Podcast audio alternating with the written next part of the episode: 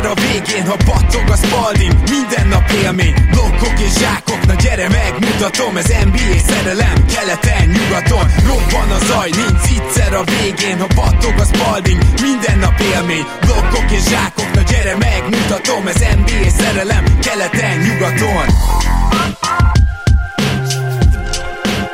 Éj jó! Szép jó napot kívánok! Ez itt a Rap City keleten-nyugaton podcast a mikrofonok mögött. Zukály Zoltán és Rédai Gábor. Szia Zoli! Szia Gábor, sziasztok, örülök, hogy itt lettek.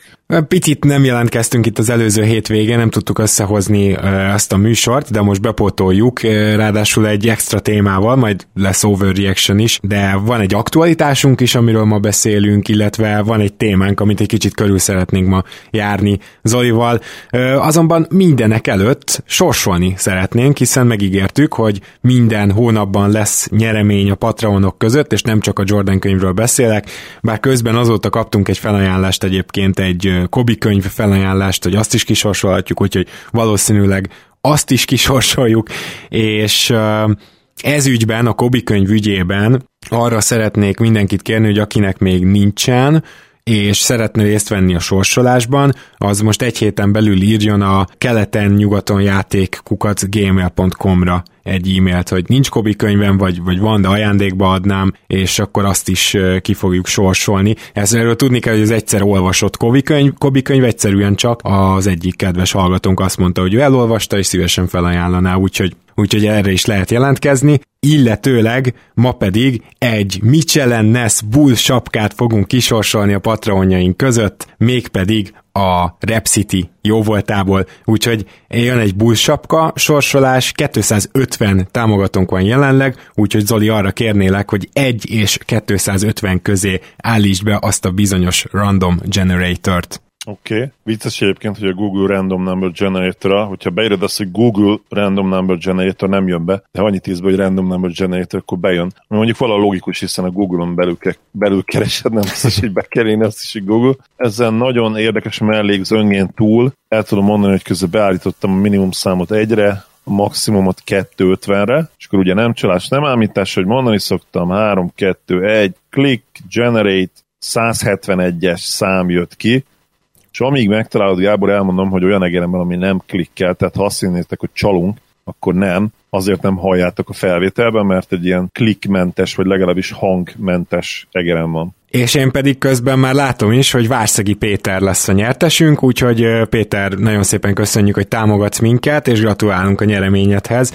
Egy Michelennes Bulls sapka, és ezt, hogy hogy veszed át, meg mint, azt majd megbeszéljük, kérlek, hogy keres meg minket, és akkor a Repcity-vel összekötlek. Úgyhogy, ja, Várszegi Péter, gratulálok, és akkor mi pedig essünk neki az első témánknak, amelyik ugye egy tegnapi csere, Derrick Rose picit általános meglepetésre New Yorkba került, ha bár ugye Tom Tibodot ismerve ez mégse akkora meglepetés, a New York egy második köröst és Dennis Smith Jr.-t postázta cserébe, azt a Dennis Smith Jr.-t, aki saját maga kérte, hogy a New York G-ligás csapatába szerepelhessen, ha már ugye a nagy csapatba nem jut szóhoz. Hát eh, ahhoz képest, hogy a Dallas ilyen nagyon ígéretes, tehetséges eh, játékosként draftolta annó, hogy hogy került abból ide, hogy ő maga kéri, hogy játszon a Géligában, arra is lehet, hogy most egy picit majd kitérünk, de a cserének a főszereplője talán azért Derrick Rose, mert nagyon sok helyen, és az én fejemben is ez történt egyébként, nem értették azt, hogy tulajdonképpen mi a szarért kellett most Rose azon kívül, hogy Tibodó egyszerűen szerelmes a régi játékosaiba, és hát talán induljunk is innen. Szerinted ez egy értelmes csere? Van, valamire jó ez? Tehát meg, meg tudod határozni így a... De igen, igen, úgy logikus, ez és ez az oka. Hát van egy ilyen meghatározásod? Nehéz. Hallottam a sóhajból, hogy szenvedsz a válaszsal. Igen, elolvastam két-három cikket a cserével kapcsolatban. Nyilván a a zsigeri reakció az lett volna tőlünk, hogy hát Tibodó oda viszi ugye a kedvenc játékosát, mint ahogy mindig megpróbálja, ugye a Rose, Deng, illetve Taj Gibson trióból legalább kettőt valahogy mindig megpróbál oda vinni a, a csapataihoz. És tegyük hozzá, uh, hogy Tony Snell és itt van Moore is még azért az NBA-ben van abból a csapatból, úgyhogy azért szerintem az Atl- Atlantában meg New Orleans, bocsánat, nem New Orleansban, most már nem Phoenixben szerintem már várják a telefont. Igen, és uh, Az lehet itt egyébként érdekes, hogy esetleg Leon Rose itt vala, nem tudom, valamit, valamivel próbálkozhat a deadline előtt, és ez lehet még a háttérben, olvastam egy ilyen véleményt is.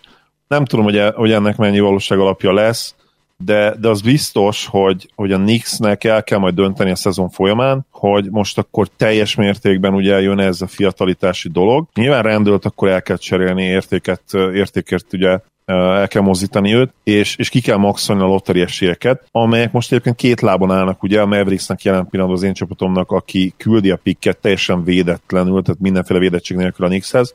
Onnan is jöhet esetleg egy jó pick, hogyha nem kászálódik ki a Dallas ugye a gödörből, és hát saját magukon keresztül is, ami most hozzáteszem nem annyira erős, mert a Knicks uh, bár nem annyira jó csapat idén se, annál azért mindenképpen jobban, mint eddig vártunk, és itt talán esetleg már az is benne lehet, hogy hogy készülnek majd a deadline-ra, ahol, ahol akár rendült, és javíts ki a tévedek, de Rose-t is árulhatják esetleg, hogyha Leon Rose úgy dönt ugye a, a president, azt hiszem, hogy akkor már tovább lehet majd cserélni. Húha, ebben nem vagyok biztos, én még a nem felé hajlok, úgyhogy ezt majd megnézzük nektek. De az is érdekes egyébként, hogy mi van, ha viszont egy sztárér akarnak cserélni, és már most tudják, hogy Immanuel Quickly abba a csomagba benne lesz. Most ezt én is csak ilyen kis összeesküves elméletként gyártom amit biztos, hogy sajnálnának szerintem a Nix drukkerek azért is, mert Quickly-ben évek óta ugye keresnek, irányított, próbálkoztak Dennis Smith-t is odahozni, meg ugye Nilikina, de, de hogy itt sem minden besült, és, és Quickly-ben meg, meg úgy látod a tehetséget, ha nem is a superstar, de, de egy jó irányítót, meg bele lehet látni abszolút, és hát annyira New York lenne, ha egyből tovább cserélnék. Most mit mondjak erre? Na mindegy, hát ez a, ez a másik probléma ugye Derrick rose hogy igazából ott maradt Peyton is, ott maradt Quickly is, és nem tudom, tehát ha itt most Róznak is kell helyet csinálni, akkor ebből az lesz, mert, mert ne tévedjünk, tehát payton ilyen 38 perceszteti, de ha nem is, akkor 35 perceszteti Tibodó, tehát nem arról van szó, hogy itt Payton hirtelen nem fog játszani, hanem Quickly gyakorlatilag kettest játszik majd, amit azt hiszem le is nyilatkozott valaki, hogy igen, hát az azért nagyon jó, hogy Quickly tud ugye mind a két guard poszton játszani, csak ezzel az a problémám, hogy ő egyáltalán nem kettes, igazából ő egy ballhandler, egy irányító. Én szerintem azok, akik most Quicklynek a játékperceit, illetve lehetőségét féltik, azok jogosan féltik, és szerintem nyugodtan kijelenthetjük, hogy ilyen szempontból is szarcsere ez. Mindenképpen, ugye ez a 11-14-es állás, ahol most vannak, tényleg ez a, ez a nem vagyunk elég jók, de nem vagyunk elég rosszak szituáció. Ebbe egyébként beleillik a Derrick Ross csere is hozzáteszem, Aha. tehát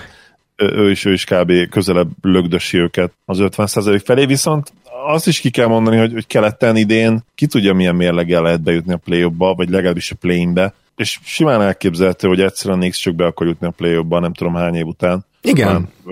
5-6 év után. Szerintem szinte biztos, hogy erről van szó. Tehát az, Simán okay. lehetséges. Egyébként ki lesz most? Tudod, hogy ki most a, most a rossz csere után a Nix harmadik és a negyedik legtöbbet kereső játékos, nyilván az egyiket lelőttem, hiszen mondtam, hogy a csere után. Uh-huh, tehát akkor az egyik nyilván Rose. Így van, és ki a negyedik vajon? Ez még érdekesebb. Mm, most így gondolkozok, hogy ugye nyilván, tehát akkor le, lehet, hogy az már berett? Nem, úgy szerintem ki fogod találni, nincs is rossz terem jelen pillanat. Csak nem még mindig Noah.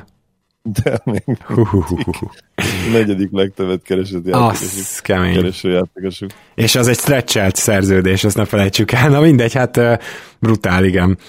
Igen. Az biztos egyébként, hogy rövid távon Quickly fogja megsínleni ezt a dolgot. Mm, ugye Derek Ross nyilván játszati fogja a tips, aztán meglátjuk, hogy, hogy, hogy mi történik majd. Ugye Tácsot is játszhatja, pedig hát milyen messze van a saját legjobbjától, de, de egyszerűen Robinson, például amikor ugye most Nerlens nem volt elérhető, elérhető egyértelmű volt, hogy, hogy Robinson mögött ő játszott Taj Gibson, tehát mm. és egy érdekes dolog, hogy Tips kihez nyúl, és hát ugye ami egy kicsit aggasztó szerintem, és számomra aggasztó, persze tudom, hogy nem egy jó játékosról beszélünk, akkor elkészítük mi is sokat, ugye Kevin Knox, aki most már DMP-ket hoz szépen, ugye nem játszik, nem játszik konkrétan olyan meccseken se, ahol egészséges, volt legalábbis, előfordult legalábbis most ez egyszer-kétszer. Hát, amiről nagyon sokszor beszéltünk, kell egyszerűen valakit találni a draftról, a Nix tényleg még mindig nem halad sem erre, és, és hát nyilván nem rendről lesz a franchise játékos, tehát ő, az ő értéket szépen felkalapálják, nem is feltétlenül kell annyira kalapálni, mert tényleg elég jól játszik idén, sőt nagyon jól játszik idén, de, de úgy, ha a hosszú távú, vagy akár közép-hosszú távú célokat nézed, nem nagyon mozdult előre a Nix egy tapottat sem, hanem esetleg még egy kicsit hátrébb is. Hát igen, mert ugye egy második körös, vagyis egy eszet mínusz, és még, még az is nekem egy kicsit ilyen furcsa, amikor azt mondja valaki, hogy majd hát sokat tud tanítani, ugye ezt le is nyilatkozták szintén, hogy sokat tud tanítani Rose Quicklinek. Tök jó, sokat tud tanítani Rose Quicklinek. Egyrészt nem tudjuk, hogy Rose milyen mentor, semmi olyan ö, extra információnk nincs ezzel kapcsolatban, de legyen jó mentor, de másrészt a legtöbbet most azt tudná szerintem tanítani Quicklinek, hogyha játszana. De erről azért vagyok meggyőződve, mert New Yorkban volt is helye, abszolút reális is volt, hogy játszon, tehát nem arról volt szó, hogy azért erőltették be, mert fiatal, hanem, hanem ő volt körülbelül a második legjobb irányító, de lehet, hogy az első. De nyilván Tibbsnél Payton volt az, aki, akire igazán számított, oké. Okay. Csak azt mondom, hogy nem, nem látom semmilyen előnyét, ráadásul mikor cserélt Derrick Roseért a Knicks? Hát akkor, amikor Derrick Rose már úgymond a Phoenix feltámadása óta megint egy picit kezd leszállóákba kerülni. Tehát azt nem tudom, hogy úgy nézte itt a nagy közönség, hogy Róznak az idei idénye azért elég problémás. Tehát a tavalyi, ké, tavalyi meg tavaly előtti idény, az azt mondom, hogy az, az rendben van, és ott, ott reálisan talán el lehetett volna cserélni egy védett első körösért, vagy két második körösért. Most uh, gyakorlatilag egy hulladék szerződésért és egy második körösért cserélték végül el, 14,2 pontot hoz, ez is önmagában is visszaesés, de a százalékai is visszaestek minden tekintetben, még a büntető is, de az még így is 84 százalék, azonban most már csak 33 százalékkal dobja a triplát, nagyon visszaesett a kettes, úgyhogy ilyen szempontból is azt látom, hogy Rost is azért utoléri akkor. Egyébként még mindig csak 32 éves, ami nagyon durva, de nyilván egy ilyen sérült ö, ö, lappal, vagy korlappal, ez a 32, ez, ez olyan lehet, mint hogyha másnak mondjuk 34-35-ről beszélnénk, tehát valahol reális is az, hogy ő nem hoz megint egy olyan idényt, mint tavaly, és most cserélt érte a Nix, tehát én nem vagyok róla teljesen meggyőződve, azt akarom hangsúlyozni, hogy ez most majd az 50% felé tolja a csapatot. Igen, ugye annyi jó hír lehet, vagy annyi remény, vagy legalábbis reményt sugártatott az, hogy idén még ugye csak 15 meccsen játszott, tehát elképzelhető, hogy itt a kis mintáról beszélünk, és egyébként ő hasonlóan jó a tavalyi szezonhoz képest, ahol tényleg egyébként kiválóan játszott, tehát ott volt a liga legjobb kiegészítő emberei között szerintem, és, és el tudtuk volna nézni egy, egy contenderben is akár ugye padról beszállva. Hát ez most sem történt meg természetesen, de, de legalább ugye kedvenc edzőjéhez, illetve edzőjének kedvenc játékosaként került a New Yorkba. A második mindenképpen igaz. Megnézzük, hogy, hogy mit csinál Tips vele nem is szerint, szerintem nem is annyira illik bele egyébként a jelenlegi sémába, ő ugye borzasztóan lassan játszik most a Knicks, és ez azért részben igaz volt a Bulls csapatokra is, de, de Rose megkapta fiatal korában azt a szabad kezet, amit most már azért nem biztos, hogy meg fog kapni, de plusz nincs is benne talán már a játékában az, hogy, hogy, hogy egy személyes fast breakként ugye támadja az ellenfelet. Ennek ellenére a státusz az, az elvitathatatlan, tudjuk, hogy mennyi rajongója, szurkolja van, akik most is drukkolni fognak neki, és hát az, az igazság, hogy, hogy azért az is számíthat,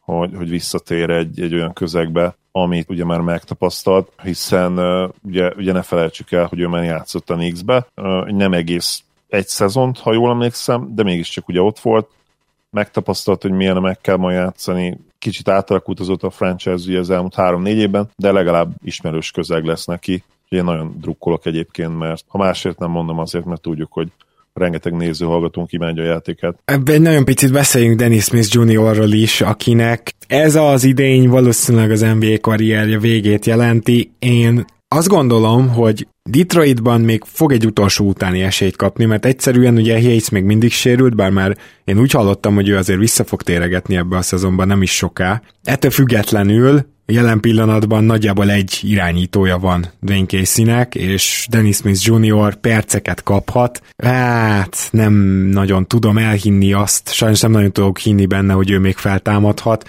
Ugye Josh Jackson a másik ilyen játékosunk, aki viszont Detroitba pont, hogy feltámadt. Már az előző idényben is Memphisbe is mutatott jeleket, és tényleg a G-ligából megpróbálja újra összekaparni a karrierjét. Josh Jacksonban ilyen szempontból százszor jobban bízok. Dennis Smith Jr., nak valószínűleg a következő állomás az Kína, vagy nagyon jó esetben Európa. Lesz, de, de én inkább Kínára szavazok. Minden esetre te vársz bármit esetleg? Itt a Detroiti csere irányítóként újra fel tud majd virágozni, vagy, vagy te is eltemetted már ezt a projektet? Mm, ja, ja. Ugye Dennis nem csak, hogy a modern NBA-re nem alkalmas, hanem, hanem a legnagyobb probléma az vele, hogy, hogy nincs meg az a kosárlabda IQ sem, ami ma azért szinte elengedhetetlen az irányító posztra. Azok a játékosok ússzák meg ezt úgymond, akik nagyon jó dobók, és, és pontokat tudnak neked hozni, mint például egy Clarkson, uh-huh. Dennisnek agy nélkül és dobás nélkül gyakorlatilag szinte lehetetlen dolga van. Igen, igen, ebben teljesen egyetértek.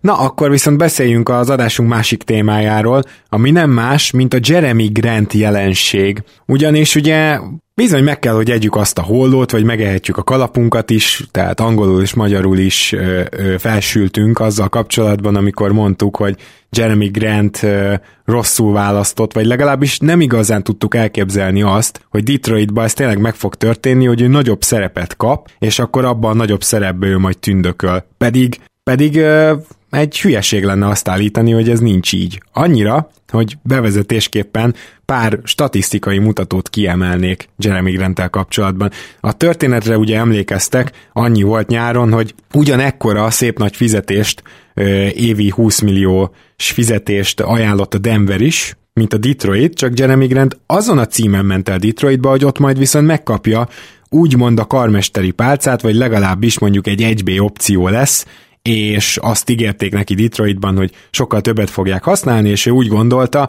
hogy akkor a saját karrierjének a, a továbbhaladása az így biztosított. És nem véletlenül voltunk, azt gondolom, és nem csak mi ketten, hanem szinte mindenki, aki ezt hallotta, szkeptikusok, mert hogy Jeremy Grant eddig, bár folyamatosan fejlődött NBA karrierje során, leginkább azt láttuk, hogy egy 3 játékosról van szó, aki azért néha be tud segíteni ebben-abban, bár nem volt különösebben jó lepattanózó, az még mondjuk mindig igaz, de ami a legfontosabb, hogy gyakorlatilag tupla nulla playmakingje volt, tehát 1,7, 2,4 assziszt, még, még nagyon korán Filadelfiába, de egyébként a karrier ilyen nagy részében inkább ilyen másfél asszisztokat hozott, és Nyilván őt arra használták elsősorban támadásban, hogy dobja rá az üres triplát, amit egyébként ugye a harmadik évére tanult meg nagyjából. Na most, mi történt? Hát az történt, hogy Detroitban bizony brutálisan megnőtt az összes száma, és itt kifejezetten advanced statokat mondanék most. A usage százalék, tehát az, hogy hányszor ő a támadás befejezője,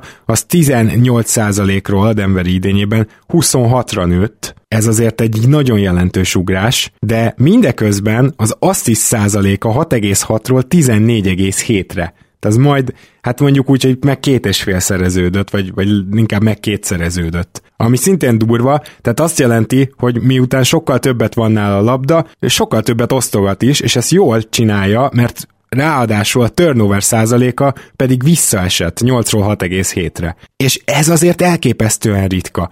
Ugye mindig szoktuk mi is mondani Zolival, hogy hát igen, azok a játékosok, akik megkapják a nagyobb szerepet, általában rosszabb TS-sel dolgoznak, több turnover termelnek, kicsit a százalékaik visszaesnek. És egyébként, a, hogyha közelvághatok, a, a kicsi százalékos visszaesés az megtörtént itt is, tehát a, a hatékonysága lecsökkent, viszont ha megnézed, hogy nem sokkal, tehát tavaly 59%-os TS-ről, ami ugye egy roleplayernek kiváló, visszaesett 58,4%-ra, úgyhogy megduplázta, szó szerint megduplázta pontjait, ugye tavaly 12 átlagot, idén 24-et, és ha hozzáveszed ezt, amit mondtál, ugye, hogy kevesebbszer adja el a labdát százalékosan, és dupla annyi asszisztot oszt ki. Dupla annyi asszisztot oszt ki, így van, akkor, akkor azért hozzá kell tennünk, hogy, hogy ez tényleg egy nagyon-nagyon pozitív változás eddig, illetve szintugrás, amit én nem láttam bele, én nem gondoltam, hogy ennyire jó lehet. Én az ő max szintjét ilyen, ilyen 17-18 pontos harmadik opciónak lőttem be, ami lehet, hogy igaz is hozzáteszem egy bajnoki címletörő csapatban, tehát uh-huh. azért ne legyenek illúzióink, nem biztos, hogy például, hogyha ő a Denverben megkapta volna azt a usage rate akkor, akkor hasonlóan teljesít, már csak azért sem egyébként, mert ő nem annyira jó catch and shoot játékos, viszont, viszont egészen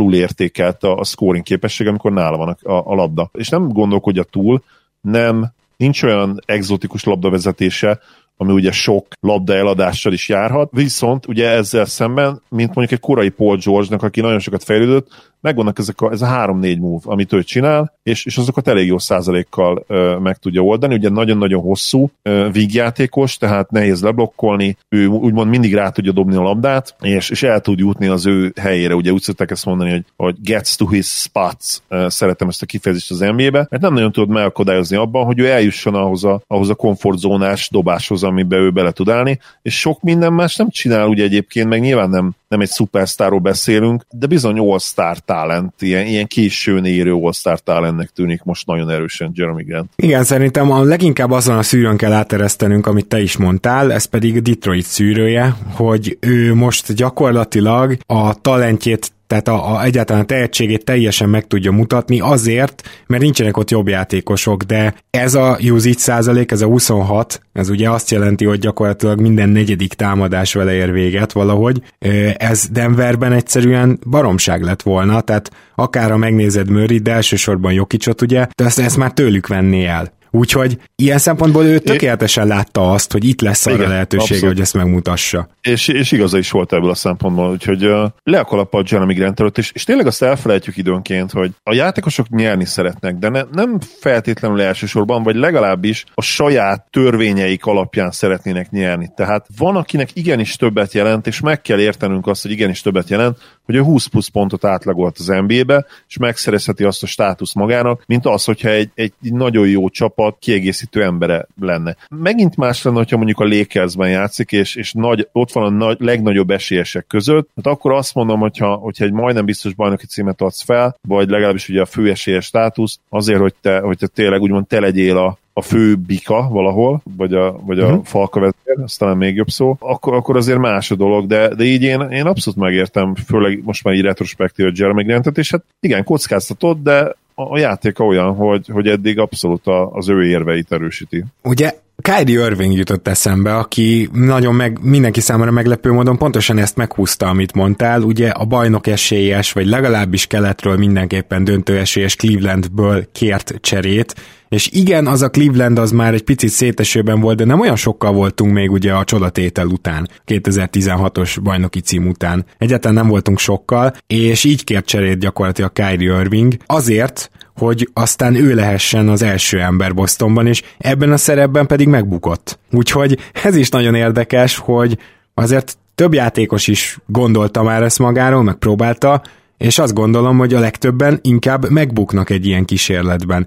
De ami még eszembe jutott szintén példaként teljesen másik szintről, tehát nem ilyen sztár szintről, az nem tudom, emlékszel-e és emlékeztek-e Turin Prince-re, amikor agyon volt sérülve az Atlanta, és Prince azt hiszem harmadéves volt, és akkor Prince-t megtették gyakorlatilag irányítónak, és az utolsó egy hónapot így játszott el az Atlanta, és akkor emlékszem, hogy emlegettük is, hogy hát igen, abban a hónapban így öt asszisztot átlagolt, meg hogy így kiderült, hogy tudod, a csávó így le tudja ütni a labdát, kicsit lát a pályán, és azóta gyakorlatilag lejtmenetben van, és érdekes lesz most figyelni majd, hogy megint egy kicsit nagyobb playmaking szerepet kap Clevelandben, ezt több clevelandi drukker is lenyilatkozta, vagy nem lenyilatkozta, de írta, fenn vagyok a Cleveland csoportban is. Én is így látom, hogy hogy most például megint ezt az oldalát egy kicsit megmutathatja, és lehet egy csomó olyan játékos a ligában, aki nem elég jó ballhandler, vagy nem elég jó passzoló ahhoz, hogy rábízzák ezt a szerepet, de lehet, hogy közben már azzá vált, és sose tudjuk meg. Szóval ezen tök érdekes elgondolkozni szerintem.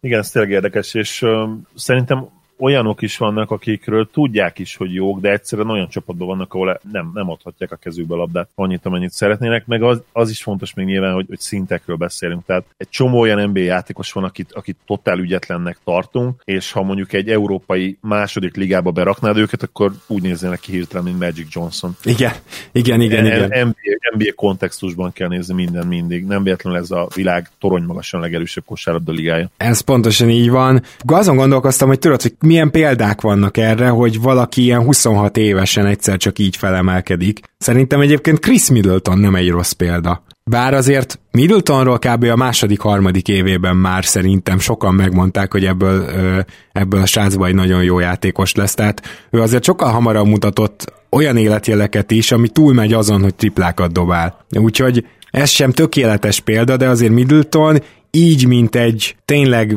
50-40-90 esélyes, playmakinggel is rendelkező, jól védekező, mindenes, így azért inkább a 20-as évei második felében emelkedett föl. Igen, nyilván lehetne példákat sorolni, de, de amikor a későn érőt is oda vesszük, akkor azért, azért bele kell nyúlni a, a, krónikákba, mert nyilván most, ha mondok egy Domantas Szaboniszt, akkor egyből rávágott, hogy 20 éves korában cserélték persze, hogy utána fejlődött, és az, hogy milyen játékossá érett később, az, az igazából nem releváns itt, hiszen olyan, olyan prototípus keresünk, aki, akit már bőven 20-as éveiben uh-huh. cseréltek el, és utána esetleg all játékossá vált. Nekem Oladipo jutott eszembe, aki szerintem kifejezetten jó példa, igen, de nála is ott voltak a nyomok, nem? Tehát ő is már első-második évében ilyen pseudo irányítót játszott. Igen, valószínűleg egyébként igen. Aki eszembe jutott még, akit én nagyon szerettem egyébként a, a játéket, amikor elkezdtem nézni NBA-t a 90-es évek végén, és elkezdték adni ugye a magyar meccsek, magyar adók a, a meccseket. Az Atlantában játszott Steve Smith volt, de megint utána egyébként basketball referencen ő se a legjobb példa, mert, mert ő stabilan hozta ezeket a 16-17 pontos szezonokat, és igen, valóban egyszer all lett, illetve az elcserélése után odaért az all csapatba, de azért, mert egy borzasztó jó csapatba került. De, de egyrészt ő ugye nem csere, utána, utána ő játszott a, Portlandben is egy nagyon jó csapatban, amelyik ugye én azt gondolom majdnem bajnoki címet nyert, pedig ugye a döntőbe se jutottak be, de ezt tudjuk, hogy hogy mennyire közel voltak igazából a dologhoz. És, és neki még előtte az Atlantában volt egy All-Star szezonja, ugye, de, de folyamatosan ő ez a borderline All-Star játékos volt. Úgyhogy, úgyhogy nagyon nehéz egyébként tényleg ilyen, ilyen játékosokat találni, főleg, főleg azokat, akik, akikbe úgymond egyáltalán nem volt benne az, hogy, hogy mennyire tehetségesek és mennyire jók lehetnek. Isaiah Thomas jutott eszembe, nyilván nem a Hall of Famer, hanem a uh-huh. kis kicsi, esetleg, mint még, mint, mint még ilyen példa. Igen, csak mert... szóval nekem ott is az a bajom, tudod, hogy egyszerűen nem mutatott újat, csak minden, amit csinált, elkezdte jobban csinálni, nem? Igen, mert egyébként már a Phoenixbe is beszéltünk róla úgy, mint egy, mint egy nagyon tehetséges játékosról, és én, és én emlékszem, hogy a Phoenixbe is voltak már brutálisan nagy meccsei amikor hmm. ugye a Boston előtti időszakban, még sőt, szerintem már a Sacramento Persze, már a Kingsben is voltak olyan meccsek. Szóval láttad, hogy ez egy gyors irányító, aki el tudja dobni a triplát, aki a kis méret ellenére is tud zicert befejezni, szóval, ja. A szak sacramento még talán volt, nem tudom, 20 pontos szezonja is, valahogy így rémlik, tehát utána kezdette nagyon felértékelődni, aztán persze jött egy trend, hogy senki nem akarta megfizetni őt, úgy igazán. meg, meg volt az elmúlt években jó sok kísérlet is ugye ilyen játékosoknak, tehát például ami nekem eszembe jut, az DeAndre Bembry, most már ugye a Raptorsban van, de én őt régóta követem, és ő például az első pillanatoktól kezdve látszott, hogy neki pont a ball handling és a, a passzolás az az, az ami egész jól megvan, és neki meg a shootingot kellene valahogy fejleszteni, és egyszerűen megállt a fejlődésben. Amit második évben tudott, azt tudja ma is. Pedig, pedig egy hasonló utat, vagyis nem hasonló utat máshonnan, de, de hasonló helyen köthetett volna ki, mint Grant, hogyha, hogyha van benne továbbfejlődés, de nem volt. Aztán eszembe jutott még John Salmons, emlékszel arra az egyfél szezonjára? Biztos Igen. emlékszel, amikor Bucksba cserélték? Emlékszem, neki is volt egy ilyen 18 pontos szezonja. Na most az is olyan volt, tudod, hogy akkor viszont Számos mutatott olyan dolgokat, amit addig nem. Tehát nem csak egyszerűen ö, mindenben hatékonyabb lett, hanem playmakinget is felemelte minden. Tehát ö, e, e, kiderült róla úgymond, hogy jobb játékos, mint amit hittünk. Igaz, hogy mondjuk a Számons történet az csak egy félszezonos csoda volt. Voltak egyébként neki, igen, mondjuk az a szezon, amikor elcseréltek, ugye, de volt egyébként neki utána szerintem még egy, hát, még egy viszonylag jó szezonja. Az 18 pontos szezon is. volt, ahogy te is mondtad, és 14 pontos szezonja még volt utána, kicsit kevesebb asszisztal. Most, gyorsan megnézem. Na, itt van előttem. Igen, ő ott abban a két szezonban hát rommá lett cserélve. Igen. Ki elcserélt őt és igen, úgy nézett ki, mint egy, mint egy 18-19 pontos játékos. Én emlékszem, hogy, hogy nem csak a Sacramento szurkolók, de, de a Chicago szurkolók, sőt utána Milwaukee szurkolók is, is abszolút hittek benne. Uh-huh. Más kérdés, hogy, hogy nem hiszem, hogy joggal. Szerinted van olyan játékos jelenleg a mezőnyben, akiről nem tudjuk, de nagyobb szerepben jobb lehetne? Akinek van olyan dimenziója, amit nem biztos, hogy tudunk, hogy megvan neki? Biztos, hogy van. Sőt, én azt Több mondom, is. hogy több tucat is talán. Uh-huh.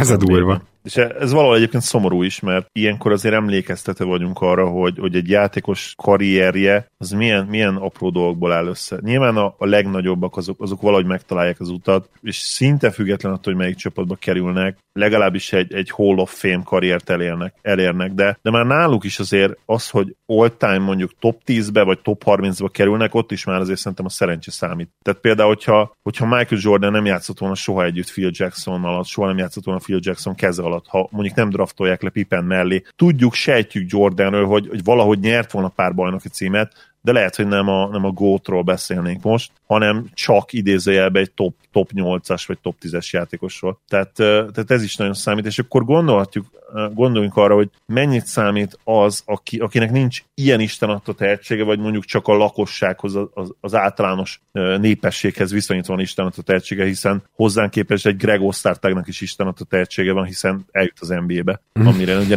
esélyünk sincs. De, de például akkor egy olyan játékos, aki kétszeres, háromszoros all lesz a, a megfelelő környezetben, de, de nem egy all-time great játékos, hanem, hanem tényleg kell neki az, hogy jó helyen legyen jó időben hány ilyen lehet, és, és hány olyan van, akiről nem is tudunk, hogy mi lehetett volna belőle egy másik csapatban. Egy pár tippet én azért hoztam, és ezek meglepő nevek lesznek, és egyáltalán nem vállalok értük felelősséget, de én szerintem például Josh Hart az egyik olyan játékos, aki, hogyha megkapná a nagyobb szerepkört, akkor tudna vele élni. Én őt már régóta nézegetem ilyen szempontból, és Számomra egyébként egy kicsit érthetetlen is, hogy akár a Lakersbe, akár most a Pelicansbe miért nem kap nagyobb szerepet. Ő lehet, hogy inkább szerencsétlen helyeken volt, ahol mindig voltak előtte olyan usage ballhandlerek, akik egyszerűen túlhasználták a labdát, amellett már ő nem fért oda, és Hart pedig szerintem pont, hogy playmakingben tudna többet, mint amit eddig gondoltunk róla, és eddig mutatott, bár, bár én védekezésben is egyébként nagyon jónak látom. És mondok egy másik ilyen játékost, ez, ez nagy meglepi lesz szerintem, de Daniel House is, amikor ő például leüti a labdát, amikor csinál egy keresztátütést, megver mondjuk egy kizárást, akkor én egy teljesen magabiztos ballhandlinget látok például, és amikor éppen olyanja van, és kipasszol, akkor azt látom, hogy ezt is teljesen automatikusan jól csinálja. Szóval szerintem ő is egy olyan játékos, aki valójában ennél, ennél többre lenne képes. Most én, még hozok, de, de neked esetleg van-e valaki, aki így eszedbe jut, és már régóta nézett, hogy nagyobb szerepkörbe is megnéznéd? Ugye House már már a, a 17, 18-19-es talán Rocketsbe is játszott, és, és viszonylag nagyobb szerepbe. Az volt az első szezon, amikor, amikor ugye, talán az utolsó CP3 szezon volt, amikor neki mentek vele még? Igen, Tehát, igen, igen, úgy emlékszem, igen. Igen, mert ugye tavaly már OKC-be volt. Szóval már ott is látszott egyébként, hogy kifejezetten jó kiegészítő ember lehet, és hát azóta még jobb lett. Az, az tök egyértelmű, bár hozzá kell tenni, hogy, hogy idén egyébként nem játszik olyan jól. Úgyhogy ő egyébként nem rossz tip, de Hart, a Hart pick talán még jobban tetszik nekem, mert ő fiatalabb is egyrészt, másrészt pedig nála azért már a Lakersnél is láttunk olyat szerintem, hogy ami, ami arra engedett következtetni, hogy, hogy még többet kihozhatna magából valahogy nem kapja meg azt a szerepet. Nyilván ebbe az is benne lehet, és erről is beszéltünk talán, hogy, hogy nem, nem egy magas pick volt. Tehát itt ebben a ligában az is rohadtul számít, hogy, hogy mondjuk a top 10-be húznak ki, vagy esetleg a top 5-ben, ne Isten top 3-ba, vagy az első kör végén, ahogy Josh Hartot, mert ha az első kör végén húznak ki, nyilván egy második köröshöz képest még mindig szerencsésebb helyzetbe vagy, de, de abszolút nem kapod meg azt a türelmet, mint,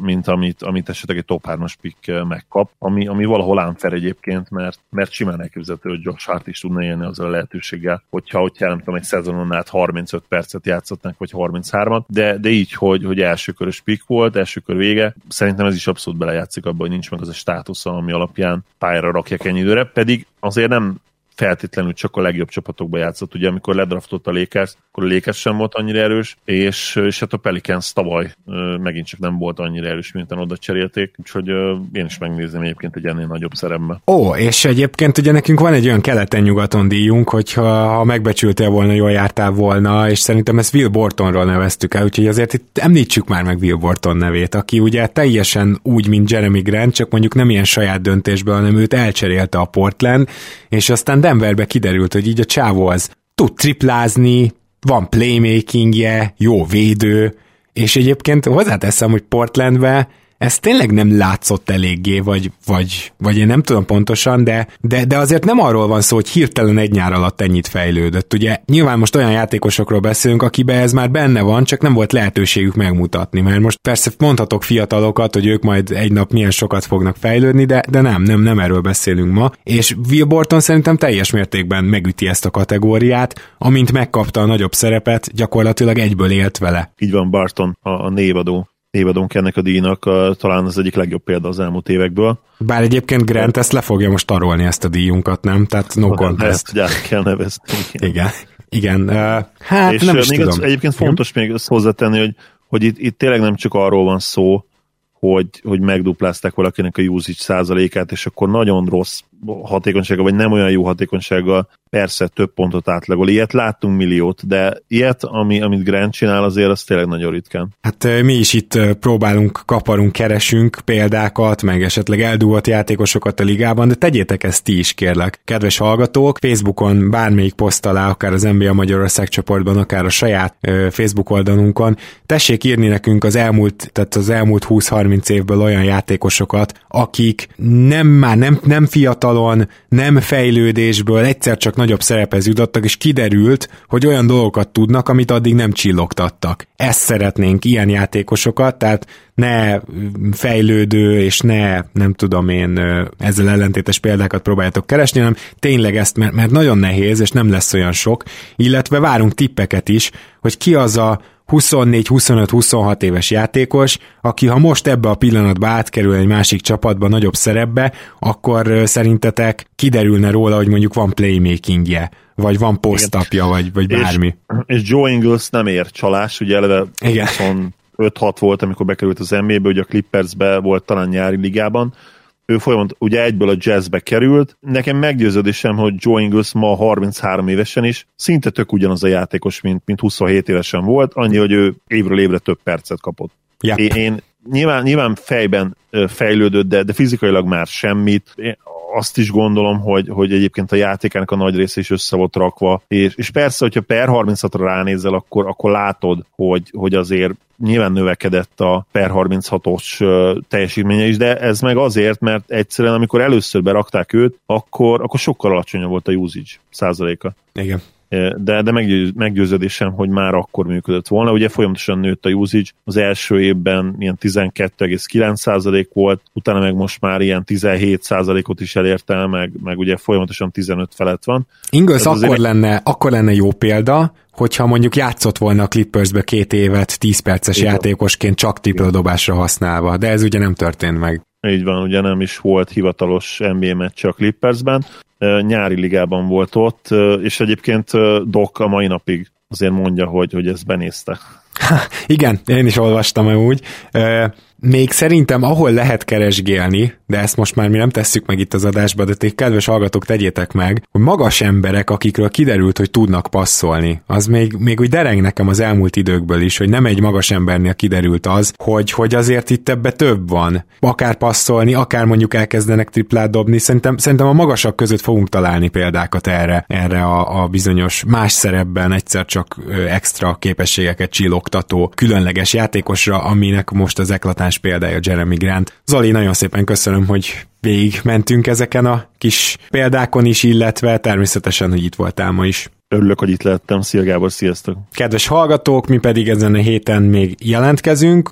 Remélem, hogy most nem jön közbe semmi, mert jól megígértem előző héten is, de, de azért nyilván megszoktátok már, hogy heti két jelentkezéssel készülünk, úgyhogy ez most se lesz másképpen, és köszönjük szépen, hogy velünk tartotok, és akkor a Kobi könyvre aki szeretne rácsapni egy sorsolás keretében, az a keleten-nyugaton játék kukac gmail.com-ra írjon, egyébként meg patreon.com per keleten-nyugaton tudtok minket támogatni, és köszönjük szépen. Minden jót, hamarosan jelentkezünk, sziasztok!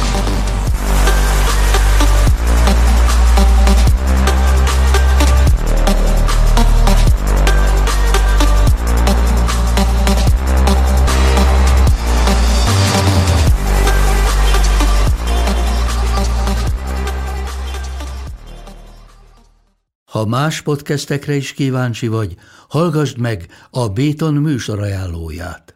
El tudod képzelni, hogy a podcastet, amit éppen most hallgattál, fél év múlva már a mesterséges intelligencia generálja? Mi sem. De ha érdekel, eljötte már a gépek lázadása. Hallgass bele az Embertelen podcastbe. Orsós Lajos vagyok, a műsor házigazdája. Egyelőre még élőben. Egyelőre. Fedezzük fel együtt, hogyan ismerkedik, randizik, mesél és vitatkozik Betty és Péter, két teljesen mesterséges intelligencia. Lajos, a podcast címét mond még egyszer, Léci. Oké. Okay. Embertelen podcast. Ez a műsor a Béton közösség tagja.